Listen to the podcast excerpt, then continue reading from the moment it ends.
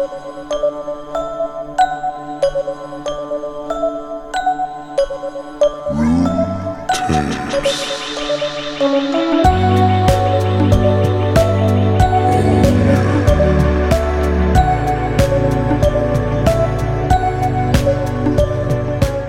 m'appelle Bertrand Lissoir, j'ai 45 ans, je suis réalisateur, euh, notamment de télévision, et euh, je viens de faire un court métrage qui s'appelle Lapin perdu, pour lequel j'avais besoin euh, de musique et d'un musicien.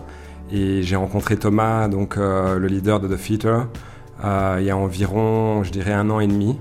En fait, ce qui m'a séduit et ce qui m'a donné envie de travailler avec Thomas, c'est que j'avais en fait partagé euh, l'univers musical euh, que je voulais euh, voir dans mon film avec un ami, donc Thomas Mace. Il a, il a fait part en fait de cette envie à, Thomas.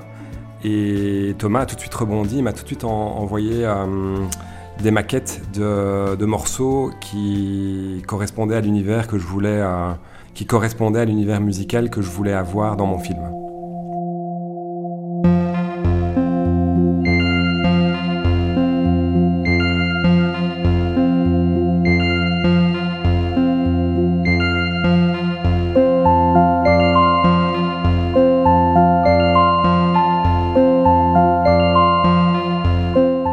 Avec Thomas, euh, le truc c'est que donc il avait reçu euh, des morceaux de Raymond Scott, qui était le euh, compositeur dont je voulais m'inspirer pour la musique de mon film, qui est un compositeur des années 50-60, qui est notamment l'inventeur du séquenceur, donc qui a été un des précurseurs de la musique électronique.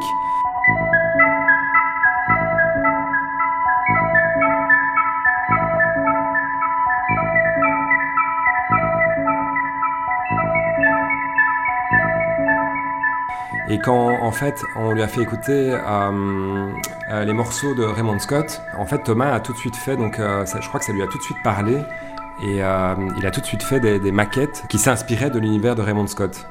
Donc à partir du moment où il y avait les trois matières sonores différentes qui correspondaient à ce que je cherchais, en fait on a, on, a, on a tissé autour de ça, on a fait des variations autour de ces de ces, pistes sonores, je voulais que la musique revienne comme un leitmotiv en fait. C'est un film euh, que j'ai voulu construire comme un rêve éveillé, puisqu'il parle de quelqu'un qui est en dépression, qui va petit à petit sortir de sa dépression. Je voulais en fait que la musique, il y ait un certain anachronisme dans cette musique, qu'elle soit un peu euh, lunaire ou un peu euh, hors du temps ou un peu parfois plus joyeux, parfois plus triste, parfois plus rapide, parfois plus lent.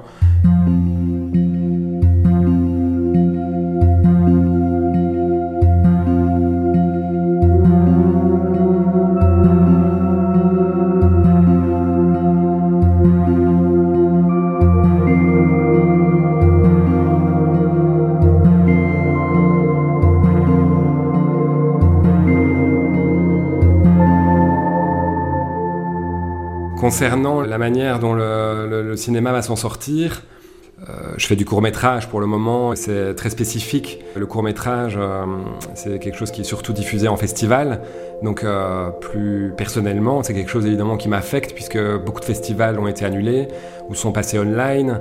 les festivals, c'est un moyen de rencontrer des gens, c'est un moyen de, faire, de montrer son travail, c'est un moyen de rebondir pour les projets futurs.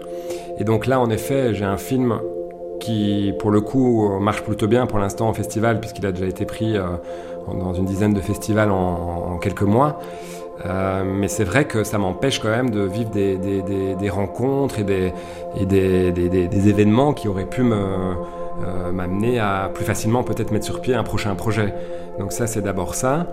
Et deuxièmement, au niveau court métrage, pour l'instant, notamment la RTBF est en train de penser, je crois tout doucement, à, à ne plus diffuser le court métrage en télé, mais juste sur Ovio, donc juste sur Internet.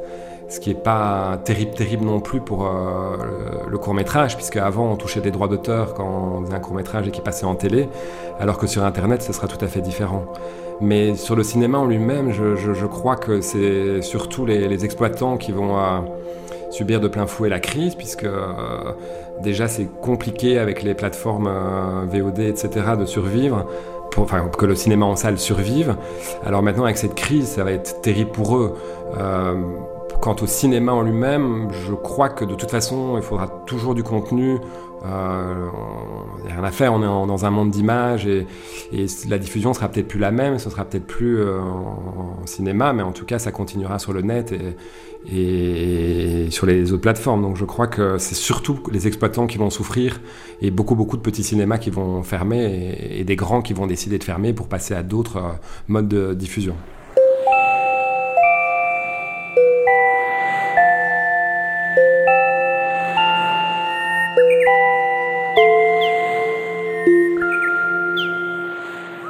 Donc dans l'album The Room, j'ai choisi de vous parler du morceau Sister pour plusieurs raisons en fait. Donc euh, tout d'abord, je trouve que c'est un morceau qui est dans les temps qui courent et dans cette espèce de crise euh, qu'on vit, euh, c'est un morceau qui fout tout simplement la pêche.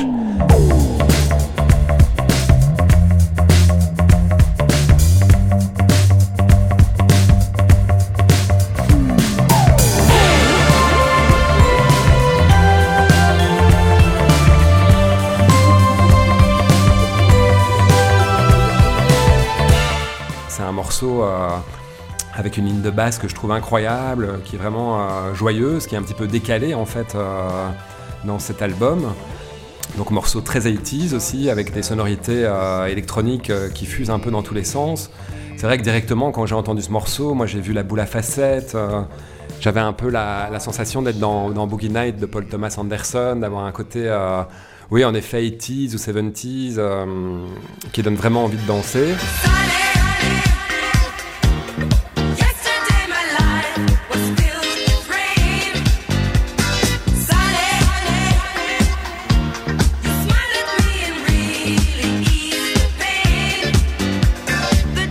Il y a en même temps ce côté disco, euh, disco pop, et en même temps cette voix planante qui vient un petit peu en contrepoint de la, de la mélodie, et ça j'ai trouvé, je trouve, je trouve très très beau dans ce morceau. Bon, ce qui se passe aussi, c'est que j'ai deux grandes sœurs. Euh, je parle pas très très bien anglais, mais j'imagine que c'est un morceau qui parle de la, de la sororité et du fait d'avoir une sœur. Donc euh, ça me touche certainement pour ça aussi. Et voilà, c'est un morceau en fait qui me fout la pêche, que je peux écouter le matin en me réveillant et qui va un peu éliminer ma, ma journée, qui, qui donne envie de, de danser.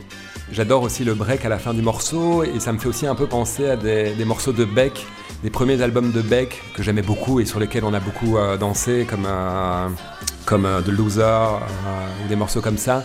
Donc des morceaux qui, ont, qui sont empreints d'une culture musicale que j'aime en fait fondamentalement, qui est le, disco, le funk ou les morceaux des années 80.